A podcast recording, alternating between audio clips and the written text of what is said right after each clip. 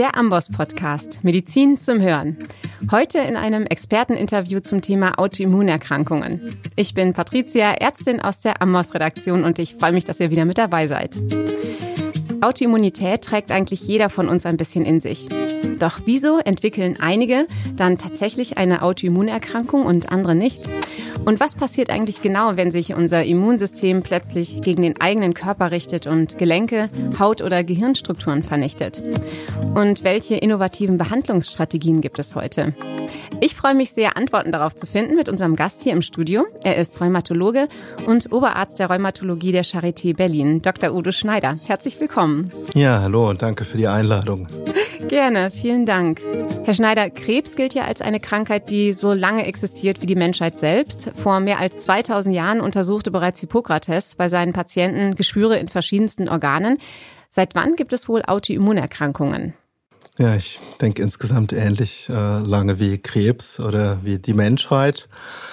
Interessanterweise kann man es für manche Erkrankungen ganz gut beschreiben, äh, dass man in archäologischen Funden Unterschiede äh, findet zwischen verschiedenen Kontinenten. Beispielsweise ist es so, dass für die rheumatoide Arthritis, das wäre unser Flaggschiff, ähm, dass man da in Nordamerika bei äh, an indianischen Grabstätten entsprechende spezifische Gelenk- oder Knochenveränderungen schon vor sehr langer Zeit findet und dass aber in Europa solche Skelettbefunde bei Verstorbenen erst, sagen wir mal, seit dem 16. Jahrhundert auftreten, sodass man eigentlich davon ausgeht, dass irgendwas aus Nordamerika zu uns gekommen sein muss nach der Entdeckung des Kontinents durch äh, die Europäer. Also man weiß nicht genau, war es die Kartoffel oder der Tabak oder die Tomate oder ein Virus oder wie auch immer, äh, so dass diese Erkrankung offensichtlich importiert wurde.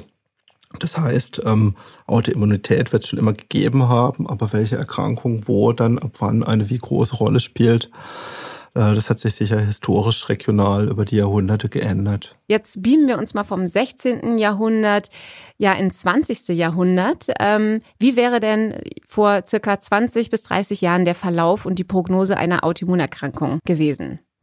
Ja, auch ähm, im vergangenen Jahrtausend hatten wir schon einige Erkenntnisse und Möglichkeiten. Also auch im 20. Jahrhundert haben sich unsere Therapiemöglichkeiten entwickelt. Also beispielsweise durch das Cortison, das natürlich einen irre schlechten Ruf hat aufgrund der sehr vielen Nebenwirkungen, die man da in der Langzeittherapie hat, das aber nach wie vor äh, in Akutsituationen eingesetzt werden muss. Das Cortison hat die Prognose oder die Therapie von Autoimmunerkrankungen verändert. Und dann ist es beispielsweise für die Rheumatoide Arthritis, die wir eben ja schon hatten, so, dass in der zweiten Hälfte des 20. Jahrhunderts das MTX da dazu kam, das immer noch eine tragende Rolle in dem Bereich spielt. Für Vaskulitiden oder den systemischen Lupus äh, kam das Cyclophosphamid dazu. Auch das eine Therapie, äh, die immer noch gegeben wird. Ähm, aber trotzdem hat sich die therapeutische Landschaft äh, äh, seit den 90ern nochmal für sehr viele Erkrankungen dramatisch geändert, weil wir einfach spezifischer geworden sind, weil wir glauben, die Pathogenese besser zu verstanden äh, zu haben und äh, weil wir einfach ganz neue Therapeutika äh, anbieten können unseren Patienten. Dass man auch insgesamt sagen muss, die Prognose für manche Erkrankungen ist völlig anders als vor 30 Jahren.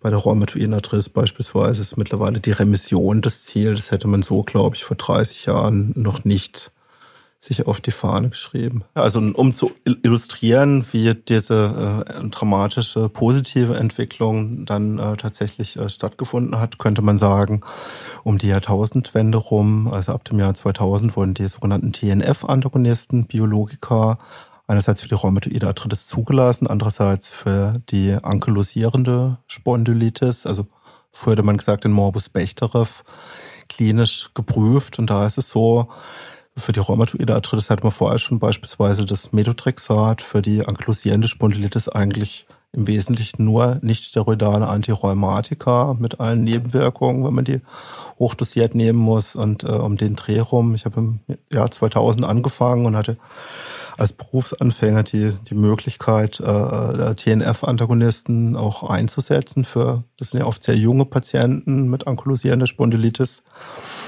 und habe da einfach einzelne Fälle vor Augen, dass die Patienten mit der Therapie beginnen und wie ein umgelegter Lichtschalter, also kommt zur beispielsweise zweiten oder dritten Infusion mit Infliximab. Das war einer der frühen äh, TNF-Antagonisten in dem Bereich und ähm, waren auf dem Weg zuvor in die Invalidisierung und äh, schmeißen die Krücken weg und gehen mit ihren Jungs wieder kicken. Also sowas als Berufsanfänger erleben zu dürfen, dass jemand, der eigentlich schon nahezu aufgegeben hat, äh, dass so ein Comeback in seinem Leben oder auf dem Sportplatz feiert, das sind natürlich auch äh, tolle Erlebnisse, die dann auch eine gewisse Bindung nicht nur an den Patienten oder für den Patienten an den Arzt, sondern auch einfach an äh, den ganzen Fachbereich, der da so eine Aufbruchsstimmung um den Dreh rum erfahren hat, äh, nach sich ziehen. Mhm. Und wenn wir jetzt ins Jahr 2020 gucken, dann sprechen wir ja schon wieder auch über neue Therapeutika und die schauen wir uns aber nachher noch genauer an, was okay. es da jetzt zur Verfügung gibt. Kommen wir mal so ein bisschen auf Zahlen zu sprechen. Was sind denn eigentlich so die häufigsten Autoimmunerkrankungen? Oh, ja, also in meinem Fachbereich bestimmt die rheumatoide Arthritis der systemische Lupus ist jetzt vielleicht nicht besonders häufig, aber ist so ein bisschen unser Flaggschiff, äh, um zu verstehen, was ist Autoimmunität. Aber es gibt natürlich in anderen Fachbereichen, es gibt den Diabetes Typ 1, der ist keine Rarität. Hashimoto-Thyreoiditis vielleicht auch ein bisschen manchmal unterschätzt, was das für den Patienten bedeutet. Das ist eine häufige Autoimmunerkrankung. Das wären so die ersten, die mir einfallen. Und man hört doch auch immer wieder, dass eigentlich mehr Frauen als Männer betroffen sind. Stimmt das? ja, äh, auf jeden Fall. Also muss man auch von Erkrankung zu Erkrankung ein bisschen unterscheiden und gucken. Aber gerade diese ganze Gruppe von Kollagenosen, was in der Rheumatologie eine sehr wichtige äh, Gruppe von Erkrankungen ist, das sind Frauen deutlich häufiger betroffen. Also egal, ob jetzt bei Lupus oder systemische Sklerose oder auch bei der rheumatoiden Arthritis gibt es auch eine starke weibliche Dominanz. Ich fürchte, Ihre nächste Frage wird sein, warum ist das denn so? ja, danke. Da gibt es so verschiedene Konzepte. Einerseits ist, glaube ich, relativ gut verstanden, dass zum Beispiel beim systemischen Lupus diese äh, äh, Erkrankung auch ein bisschen hormongetrieben ist. Das sind ja oft sehr junge Frauen, die diese Erkrankungen entwickeln. Ähm, bei anderen Erkrankungen ist es weniger. Es gibt immer wieder Theorien, unterm Strich über das Hormonelle hinaus, äh, würde ich sagen, Frauen, manche sagen ja, Frauen sind komplexer als Männer, das mag schon auch äh, sein, aber ob das jetzt dieses Phänomen erschöpfend erklärt, ich bin mir nicht so sicher. Also da wird noch dran geforscht. Und ähm, Autoimmunerkrankungen, weiß man ja, können häufig mit einem sehr variablen Verlauf mit Schüben ähm, einhergehen. Und man weiß auch, dass bei Schwangerschaft es ja häufig eher zu einer Besserung der Symptome kommt. Woran liegt das denn? Ja, auch da kommt es ein bisschen auf die Erkrankung an. Bei der rheumatoiden Arthritis, die allerdings manchmal auch erst ältere Frauen, die gar nicht mehr schwanger werden, unbedingt betrifft, stellt man sich vor, dass die zwischenzeitlich Besserung in der Schwangerschaft auch daran liegen könnte, dass die endogene Cortisonproduktion äh, etwas ansteigt. Aber zum Beispiel beim systemischen Lupus wäre es andersrum so, dass die Schwangerschaftshormone insgesamt äh, äh die ähm, äh, möglicherweise eher sogar Schübe auslösen können. Während der also Schwangerschaft? Also, ja, ja, also das äh, muss man auch von Erkrankung zu Erkrankung äh, mhm. ein bisschen unterscheiden. Ja. Aber ähm, bei der rheumatoiden Arthritis wird es dann durch den endogenen Cortisolspiegel, der dann höher ist, also kommt zu einer Immunsuppression, zu einer automatischen. Ja, also Immunsuppression ja hoffentlich nicht unbedingt, sonst äh, hätte man ja auch mehr Infekte, aber ein Stück weit stellt man sich diese Besserung als Folge der höheren endogenen mhm. Kortisonspiegel vor, das stimmt schon. Kommen wir zur Pathogenese mit dem komplexesten, finde ich, Thema bei Autoimmunerkrankungen. Jetzt die Masterfrage an Sie. Wie erklären Sie die ähm, Pathogenese in drei Sätzen? Oh, also wenn ich das gut könnte, würde ich nicht auf diesem Stuhl, sondern auf einem ganz tollen Thron sitzen. Ähm, sagen, es ist bestimmt komplex und auch bei verschiedenen Erkrankungen unterschiedlich oder heterogen, auch dann beim einzelnen Patienten. Aber man kann sagen, es gibt immer wieder das äh, Konzept, dass man sagt, es gibt eine gewisse Prädisposition des Patienten, also sei es genetisch oder durch Ethnizität oder dergleichen. Und man stellt sich vor, dass auf diese Prädisposition irgendwas von außen dazukommt. Also beispielsweise vielleicht auch mal ein Infekt, der sowas auslöst. Oder sagen wir, es kann beim Lupus sowas wie UV-Strahlung sein. Oder wir wissen ganz gut, dass manche Erkrankungen durch das Rauchen äh, möglicherweise nicht nur unterhalten, sondern äh, vielleicht sogar ausgelöst werden. Also bei der rheumatoiden Arthritis gibt es die Beobachtung, äh, dass man auch bestimmte Prozesse auf Protein- oder Antikörperebene in der Lunge finden kann, bevor man sie im Blut oder im Gelenk findet. Bei Rauchern findet ja, das? Ja, also ähm, das ist bei verschiedenen Erkrankungen unterschiedlich, aber es gibt bei eigentlich allen Erkrankungen über diese Prädisposition, die unterschiedlich gut beschrieben ist, dann immer die Überlegung, was kommt da von außen dazu, um dann auf einer gemeinsamen Endstrecke zu einer Erkrankung zu führen. Wie sieht's denn mit psychischen Faktoren und chronischem Stress aus? Spielt das eine Rolle als Auslöser oder auch äh, hat das einen Einfluss auf den Verlauf bei Patienten mit bereits bestehender Autoimmunerkrankung? Ja, gute Frage, wird auch von den Patienten oft gestellt. Äh, nicht ganz einfach zu beantworten. Manchmal ist es halt schwierig zu sagen, was ist Henne und was ist Ei. Äh, Stress ist sicher für niemanden gut. Also unsere Patienten brauchen Schlaf oder äh, manche hormonellen Prozesse haben ja auch so eine zirkadiane Rhythmik. Ja, also dass man da so einen Tagesrhythmus hat. Das ist für den Rheumatiker oder für den Autoimmunpatienten nicht verkehrt, aber möglicherweise für uns beide auch nicht äh, und da Kausalität reinzubringen, ist manchmal nicht einfach äh, zu beweisen. Und auf der anderen Seite ist natürlich für den Verlauf, das bedingt sich dann ja auch gegenseitig, wenn man, sagen wir mal, Arzttermine hat, Schmerzen hat, im Alltag nicht funktioniert, Sachen fallen aus der Hand, Essen steht nicht auf dem Tisch, der Partner nörgelt oder wie auch immer. Das macht natürlich auch von der Krankheitsverarbeitung auch nicht besser. Und es ist sehr wichtig, dass die Patienten in gewisser Weise ihr, ihre Erkrankung in ein funktionierendes Leben integrieren. Wir versuchen natürlich diese Spirale zu durchbrechen und sagen, bei vielen Erkrankungen oder vor allem bei den Gelenkerkrankungen ist wirklich die Remission das Ziel.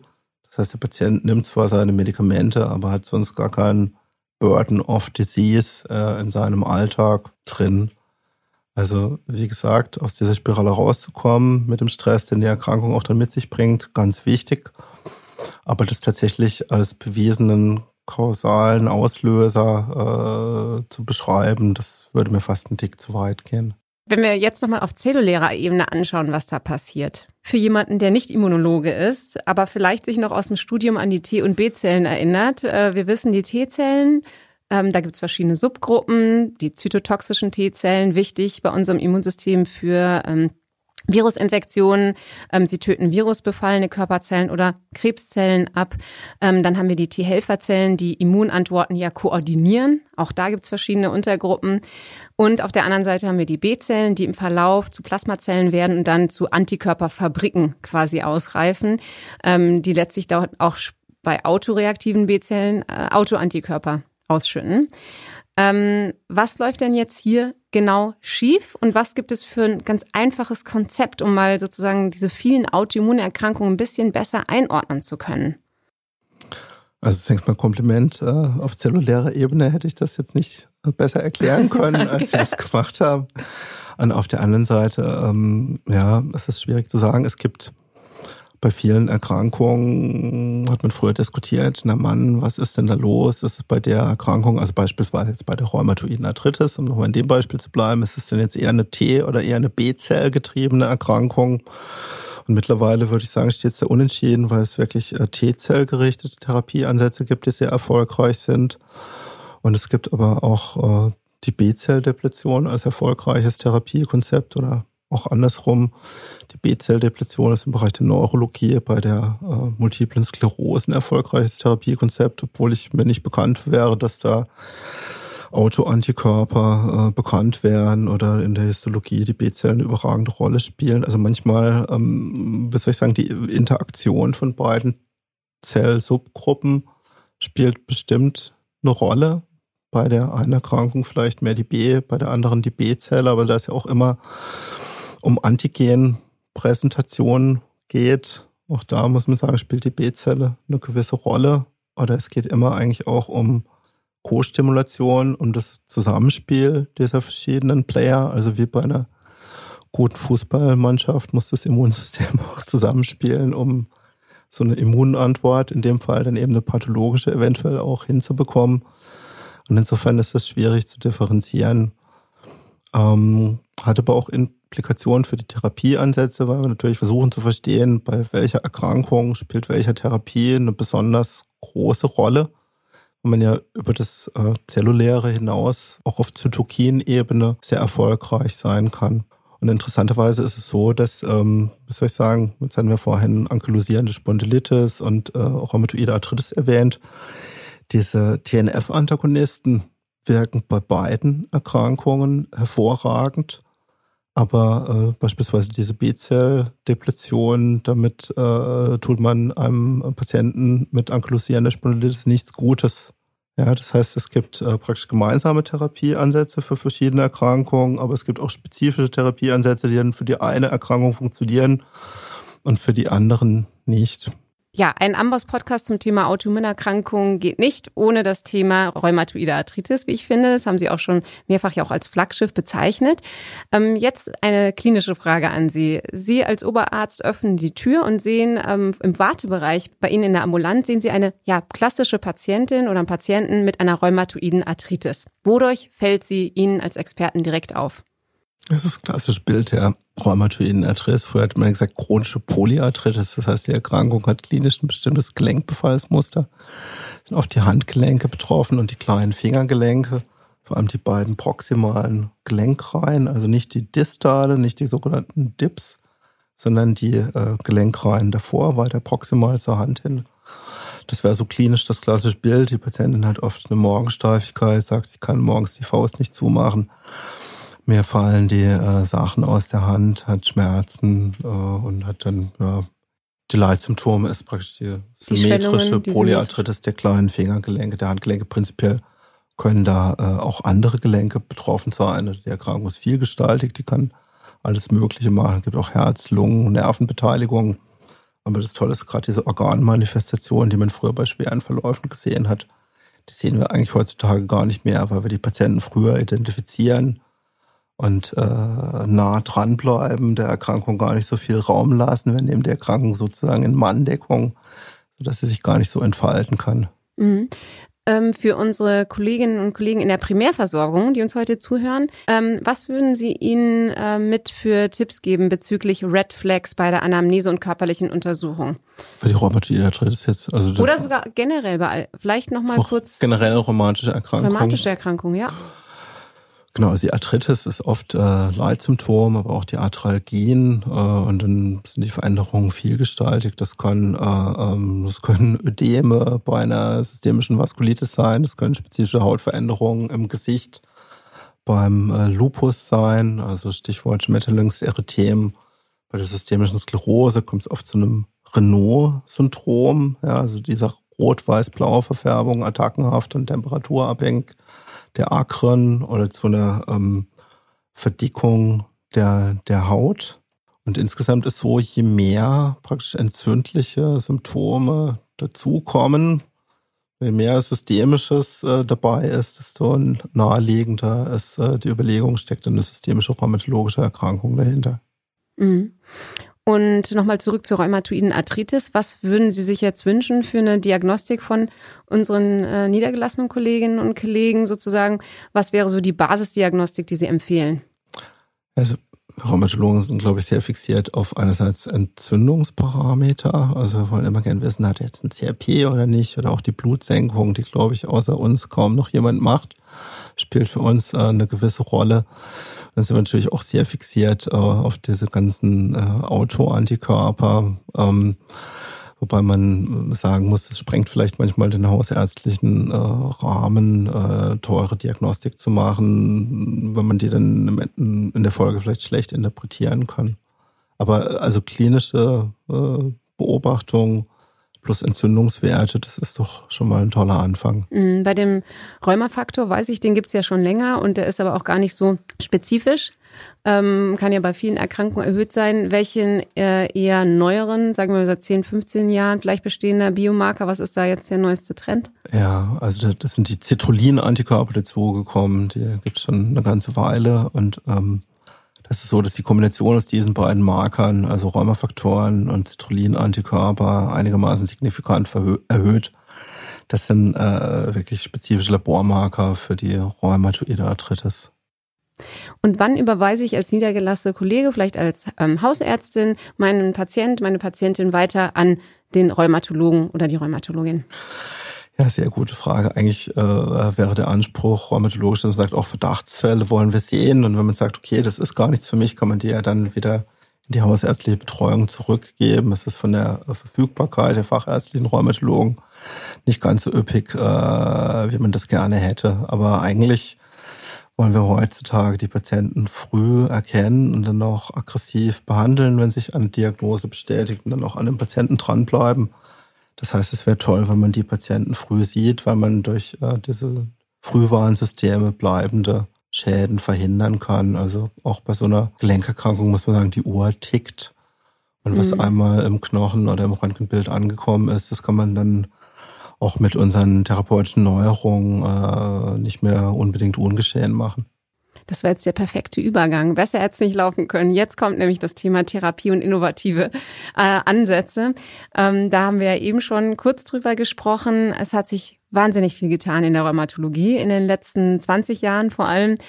Was war aus Ihrer Sicht so der ganz große medikamentöse Durchbruch in der Behandlung von Autoimmunerkrankungen insgesamt? Also Im Bereich Rheumatologie ging es ja los, wie vorhin schon kurz geschildert, äh, mit diesen TNF-Antagonisten, die wirklich äh, ganz neue Therapieziele mit sich gebracht haben und äh, einfach Verläufe, die wir als Wunderheilung betrachtet haben.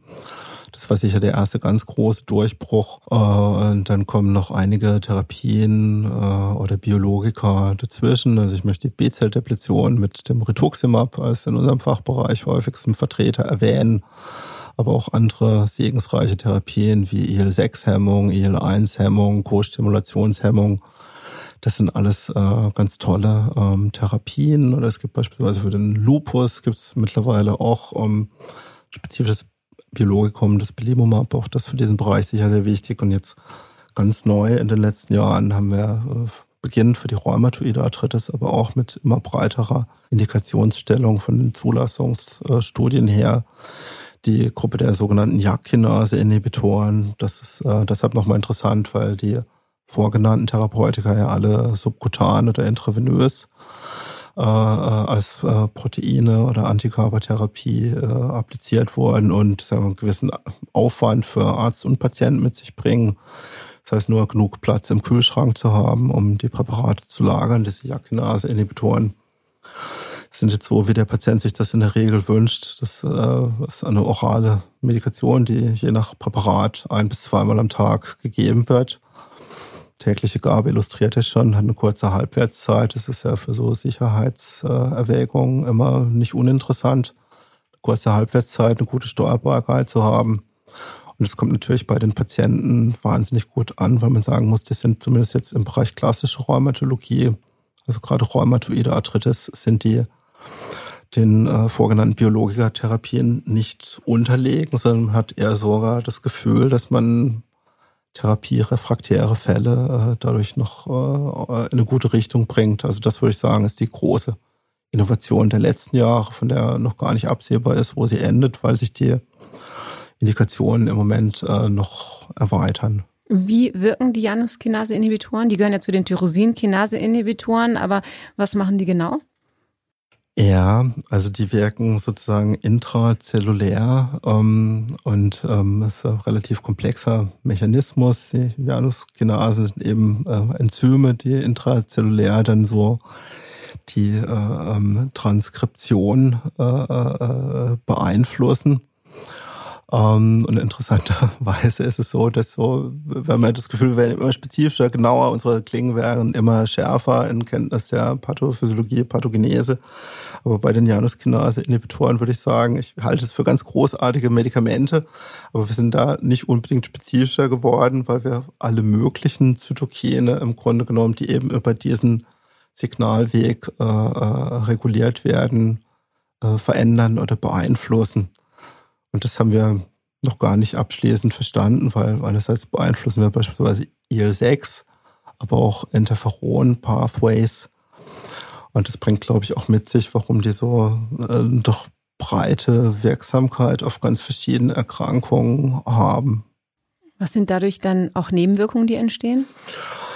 Das ist ganz erstaunlich dafür, dass sie so, was soll ich sagen, breit äh, wirken, sieht man bisher ganz erstaunlich wenig Nebenwirkungen. Äh, man muss sagen, es gibt äh, bisher unter allen äh, im Bereich Rheumatologie zugelassenen Jakinase-Inhibitoren eine gewisse Häufung von Zoster-Infektionen. Das ist sicher etwas Spezifisches. Es gibt die Diskussion, ob bei einzelnen Präparaten möglicherweise bei Patienten im höheren Lebensalter mit vielleicht auch vorbestehenden Thrombose-Risiko eine Häufung von Fällen gesehen werden könnte. Ähm, aber da haben wir eigentlich viele Daten, die darauf hindeuten, dass es ähm, im Vergleich zu dem, was wir früher den Patienten an Nebenwirkungen mit Glucocorticoiden angetan haben, dass mhm. das Nebenwirkungsspektrum eigentlich sehr überschaubar ist. Ja, kommen wir von den JAK-Inhibitoren jetzt noch einmal kurz auf Biologika zu sprechen, hier insbesondere auf TNF-Alpha-Inhibitoren, die Sie schon äh, genannt haben. Da gibt es ja seit 2002 Humira als inzwischen das weltweit umsatzstärkste Medikament. Wie schlagen sich denn die Biosimilars im klinischen Alltag?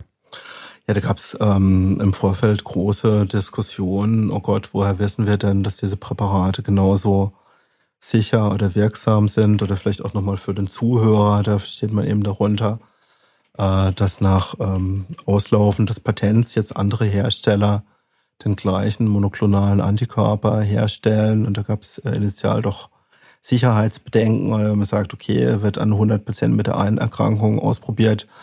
Das äh, Adalimumab, also mit Wirkstoffnamen, hat ja auch extrem breite Zulassung für sehr viele verschiedene Indikationen. Es gab die Bedenken, weiß ich denn, dass das Präparat, wenn es für die eine Indikation wirkt, also das Biosimilar, der Nachbau, wo weiß ich denn, dass er für die zehn anderen Erkrankungen auch wirkt?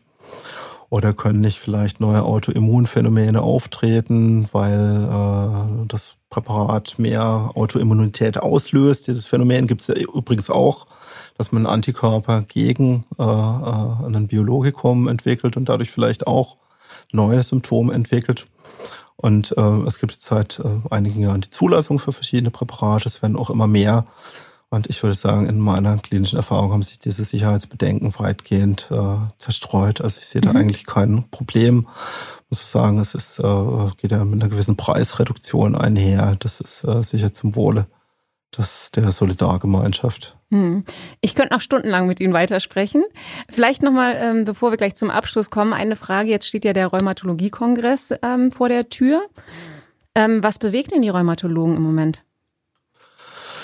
Ja, die Rheumatologen bewegt im Moment einerseits die Pandemie. Wir haben uns lang gefragt, oh Gott, müssen wir vielleicht manche Therapien runterfahren, sollten wir vielleicht keine Biologika einsetzen. Äh, da muss man sagen, im Moment haben wir den Eindruck, die Covid-Fälle bei unseren Patienten sind im Vergleich zur Normalbevölkerung nicht äh, zwingend gehäuft oder nicht schwerer verlaufend.